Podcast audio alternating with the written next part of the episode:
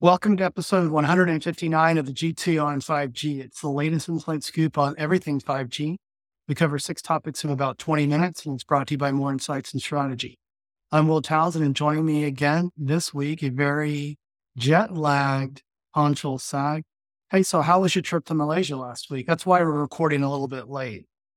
It was good. It was a long flight, obviously. The longest flight, actually. I, I took the longest flight in the world. Um, and yes, I am jet lagged and I'm also sick with something. So this has been an uphill battle to get this done. But I appreciate you uh, being flexible and our audience yeah. for uh, tolerating lack of timeliness.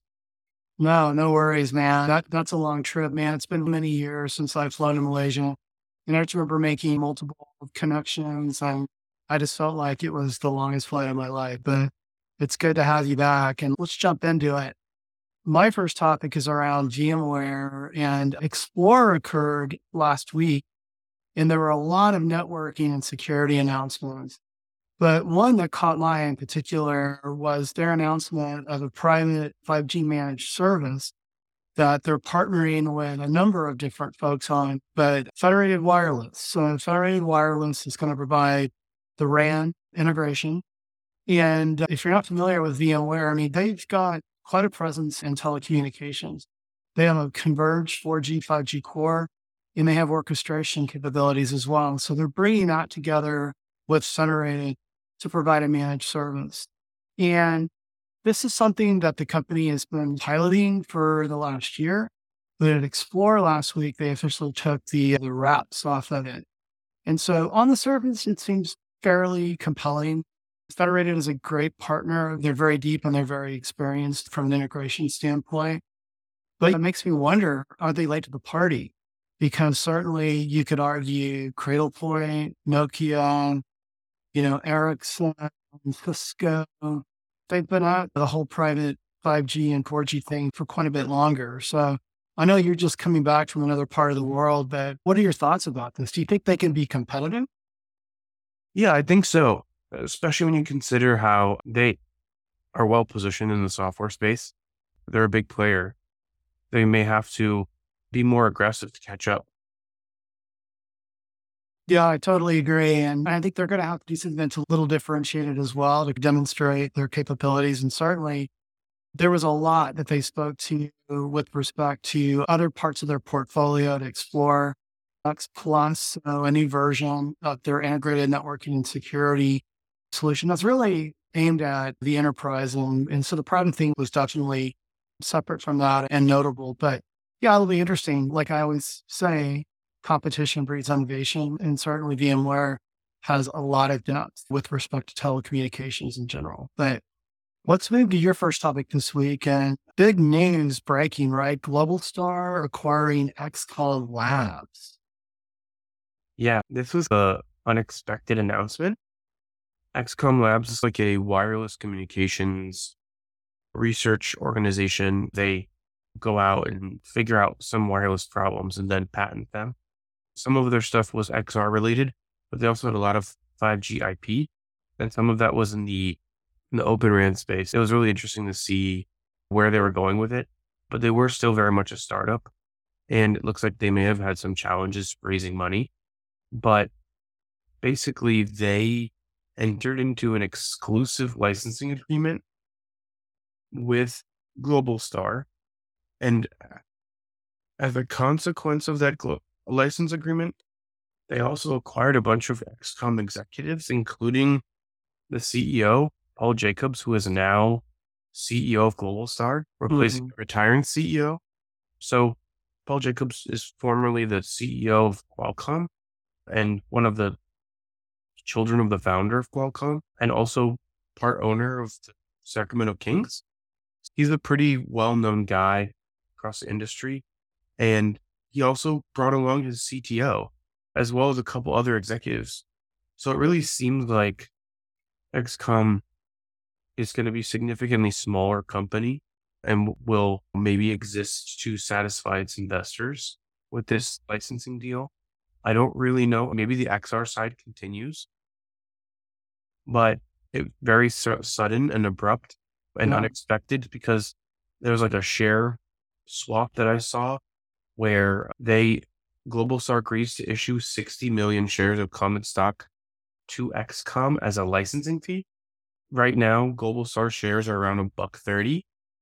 It's around $60 million for the licensing fee. But I've never seen an example where company signs a business agreement with another company and then acquired a bunch of its employees, but doesn't actually acquire the company. It's very confusing. But um, I do think that he will be able to help Globalstar in its new era as the provider of Apple's uh, satellite service. I don't think Globalstar is going anywhere, and having someone like Paul Jacobs, I think, will help them be more aggressive and will be an interesting next phase in the company's future, especially with everybody jockeying for satellite tech. It is interesting and very late breaking. And I agree with you. It's a very unconventional business arrangement, somewhat similar to what AT&T did when they divested some human resource capital and some licensing and transferred that to Azure and then landed on Azure Cloud Core as part of their future network deployment and infrastructure scenarios. But it's certainly, it's not nearly as hmm. unique as this transaction. So this is pretty late breaking. So it'll be interesting to see how things wind out. I'm sure we'll probably come back to this and weigh in a little bit more on it. But let me move to my second topic this week. And this was an RCR Wireless news piece that came out last week around South Korea launching its own Open RAN alliance. And it gets me thinking, is this good or bad? Because you've got so many different coalitions that are focused on ORAN. You've got the ORAN Alliance, you have the Open RAN Policy Coalition. And then you had for a while the Telecom Infra Project trying to harmonize a lot of that activity because you get a lot of cooks in the kitchen. Hey, and a lot of this happened in the early days where the CAPEX and OPEX benefits seem super impressive. The ability to domesticate your 5G supply chain and not be so reliant on foreign companies, even friendly companies that, that are foreign. As I read into this in the article, so it's the Open RAN Industry Alliance, ORIA, O-R-I-A. Um, but what's interesting, the initial members are who you would think from an operator standpoint in South Korea, SK Telecom, KT, LG Plus, Samsung, obviously hometown hero, LG, Nokia, Innowireless, and a couple of research institutions as well. And what they're stating is this is not, they want to focus on domesticating the supply chain around, around ORAN, but they're also welcoming companies from outside South Korea to help them do this. And say, you know what, more power to South Korea. They've certainly been a leader with respect to 5G and real tangible use cases. You and I have talked about that on numerous occasions. But I'm just wondering, I'll pose this question to you. Do you think that in creating another Open RAN alliance, that this is going to put more cooks in the kitchen and potentially slow innovation and slow deployment within green, well, within Greenfield, number one, Brownfield has been a hit or miss because many of the mobile network operator RAN plans were locked many years ago, 2018, 2019. But what are your thoughts? Is this a good thing or is it going to convolute things? I actually think it's good. Okay. And the reason why I think it's good is because so many of the companies that are already part of many of the other open RAN alliances are part of this as well. The way I see it is maybe this is a a consolidation of priorities and maybe we get more of an agreement on what these Korean companies want for their market and how they want ORAN to work in their market, which mm-hmm. can then be more more consistent and less fragmented than say if they all were just part of a different alliance. But it would also give them more power as a unified organization. That's what I think it might be. Yeah, and if you look at where we're at in this baseball game of a 5G deployment, we're, we're early to mid game. And um, it makes me wonder, they're just forming this now. And, and there isn't a lot of greenfield activity in that market. It's all brownfield, unless I'm missing something. And Smith's maybe laying the groundwork for 6G. Could be. Yeah, it could be. My opinion is I'll wait and see. But you make a very good point that there are a lot of the members of this new ORAN coalition are participating in the others that I aforementioned. Yeah. So I think again, it's early, it's late breaking. Time will tell. But but hey, let's go to your second topic. And I'm going to talk about FWA to wrap up as well. But you want to talk about Verizon's new gateway. Yeah. So Verizon launched a new gateway. It's made by a Taiwanese company called WNC. Basically, this is very similar to what's going on with T-Mobile. They also have their own gateway that they have ODM build. Google. This one adds Wi-Fi 6E tri-band. So it actually adds a new six gigahertz band to the uh, device, which you, it can use either as backhaul or as an actual network. The reason why six gigahertz is so interesting is because just recently Qualcomm got permission to run six gigahertz in AFC, which basically means that they can increase power in the six gigahertz band as long as there's no interference. That's been a big challenge for the six gigahertz Wi Fi band. So the timing of this is really good and it will enhance the overall Wi Fi experience for fixed wireless customers. I haven't seen any official statement that this is a Qualcomm based solution, but I saw Qualcomm promoting it, and I don't think they'd be promoting a MediaTek solution. That no price, but I think it's assumed to be thrown in with the monthly plans. And they also offer setup for a hundred bucks if you don't want to do it yourself. And yeah, it's it's really exciting. Look, I haven't added this as a topic, but Verizon and T-Mobile continue to add fixed wireless subs, outpacing the actual fixed copper businesses. Clearly, fixed wireless is a continuing trend. I think last quarter they both together almost added an additional million customers. So I think that tees you up pretty well for your topic, but do you have any thoughts? Yeah. Yeah, my thoughts are just in general when you look at the transition from Wi-Fi 5 to Wi-Fi 6, so you know now 6E, it's long tail, right? And you're still you're still not seeing enterprises making that transition. So I think it's interesting that they're bringing this to a consumer device. Certainly, the performance is tremendously improved. You're going to get better, you know, consistency and better better range and better performance. But but you did set me up very nicely for my third and final topics. We've talked about 5G fixed wireless access on numerous podcasts. And I think you and I would agree that it's probably the first killer consumer application of 5G. And I think as we get into standalone, that's really going to blow the doors out with what we're going to see from additional consumer applications, but really where I think the lion's share of the disruption is going to be in the enterprise. But with all of that said, AT&T finally launched its consumer fixed wireless access service, and it's called AT&T Internet Air. Some people are under the impression that this is AT&T's first foray into FWA. It is certainly not. They've had a fixed wireless access product for uh, its business customers for quite some time. And this is needed for, for AT&T. And I was contacted by several journalists just to get my opinion. And I think the resounding question I was asked was, Hey, do you feel like that they're late to the party? And from my perspective, I don't think they are. Number one, they have some differentiation with the solution. They have a really cool, and you'll love this. It's an AR placement tool.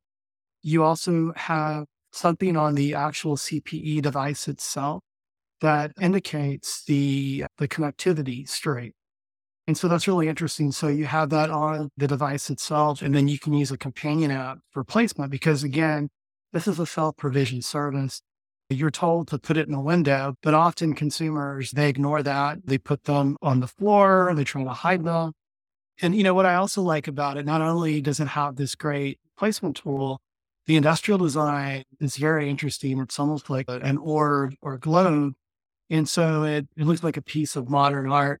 And so I think it'll blend well into people's homes and that sort of thing. The other thing I like is AT&T's emphasis on security. And they certainly have depth and strength there. I would argue that AT&T has the strongest position with security relative to its competitors. And that's just evidenced by its cybersecurity portfolio and its acquisitions over the year.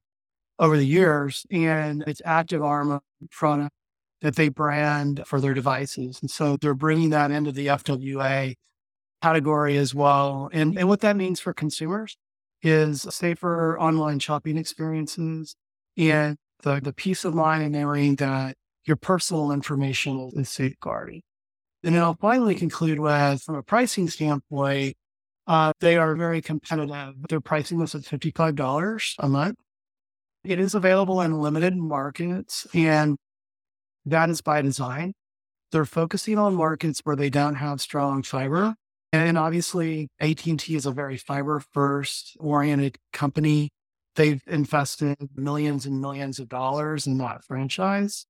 And and honestly, when you look at the pricing, when you look at just the kind of the low end of the fiber service, that's pricing almost on top of this FWA service. With fiber, that does involve a truck roll. It does require installation in the home. Some people aren't comfortable with that. Some people would just like to have a product that they can self provision, put in a window. And but the trade off is you don't get the same upload and download speed and that sort of thing. I also like the fact that AT&T is not going to cap this as well. And I believe when you look at competing services, there's some cap of service and that sort of thing. So all in all, I think it's a very competitive solution. I think it's good that AT&T has stepped into the mix. And also you were talking about copper. This is a great way for, for AT&T to pull a lot of customers off of their legacy infrastructure and move them on to a 5G up to the FWA service. And then I think once we get uh, the taste for that, then upload and download speed, the ability to be able to connect all of these devices in your home, TVs and smart cameras and that sort of thing, I think people will see the value of it. So I don't believe I, but the long way to say I don't believe they're late to the party. But but what do you think on the surface? Does it sound compelling? Yeah, I think it does. What's really interesting is, I think first of all, it looks good. Um, yeah, it does look very it reminds me of a lot of Google's home stuff. I, I think, I don't know if you noticed, there's an extender for it as well. So I didn't mention that. They do offer extenders. Yeah. This is very much like a mesh home networking thing, mm-hmm. uh, which is, I think, how most consumers should experience Wi Fi from 5G. I do think that all carriers will eventually do away with unlimited versions of this service, whether it's Verizon, T-Mobile, or AT&T. So I think for as long as these services are unlimited, take advantage of it because I think those days are numbered. But yeah, it's interesting. I do think that it makes sense that they wouldn't launch this in places where they have lots of fiber because, you know, why not launch in places where they have the most growth potential? Exactly. Obviously, we'll see probably this come nationwide eventually. But yeah, I think it's good. I do think they're late, but I also think they're not that late in the sense that they're still, I think, our customers for them to acquire. But having a third competitor in the space does just make the market more competitive for consumers. That said, their rollout is somewhat limited. They're in LA, they're in Chicago, they're in Vegas. So it's not like they're launching in tiny little cities. And they're they're launching in like Seattle, Tacoma metro area. So it's pretty big metro. So it's like not a tiny launch, but it's also not nationwide. So may not necessarily offer the same kind of competition that it could have a year ago or two, especially if it was nationwide. But I do think they're going to be able to offer pretty good speeds, especially when you consider how much spectrum they have access to now that all their C band is available, as yeah. well as the 3.45 and then all the low band stuff. So I think they have a pretty good offering in terms of spectrum. Uh, and people should get pretty good speeds. 55 bucks a month expected pricing. I think that's the standard right now. Uh, yeah. And they are also offering lower cost service with the affordable connectivity program. I think this is good and it looks pretty polished. So I like more competition and hopefully we'll see what people think of it pretty soon. Yeah. And I'll, once it's available in our markets, we'll do the Pepsi challenge on it I'll put it right next to the T-Mobile device that I have here in Bastrop. But let's go to your third and final topic. And you want to talk about the continued battle for T-Mobile's 800 megahertz 5G spectrum. Yeah. So as we've reported before and gave our thoughts on, the 800 megahertz spectrum that T-Mobile has was supposed to go to Dish. Dish had the option to purchase it, but Dish has allowed that to lapse in terms of contractual timing. But they went to court asking for more time. And they were able to basically go to court and T-Mobile eventually said, no, we don't want to sell this to you. We don't want to give you more time because T-Mobile right. does get paid $72 million for this failed deal because I don't think Dish has the money, to be honest with you. And Dish is a mess right now. This is not really entirely surprising. But what is interesting is a, a third player has entered the chat.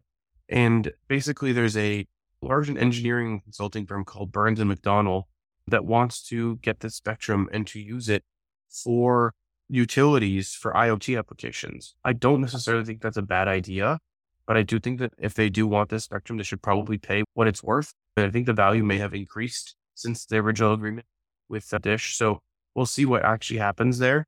I don't really know if T-Mobile needs that spectrum. We'll see because they were forced to sell it. But if that sale didn't go through, I don't know. I feel like maybe selling it to a different third party might still make sense. What do you think? Yeah, it's interesting. I, I wasn't aware of that that company stepping in and wanting to possibly leverage it for IoT. I could see the applicability. One of 5G superpowers is just massive device support, right? And if you've got sensors that are a little bit beefier than what, say, like a LoRaWAN architecture supports for low, for low kind of narrow band, it could be quite interesting.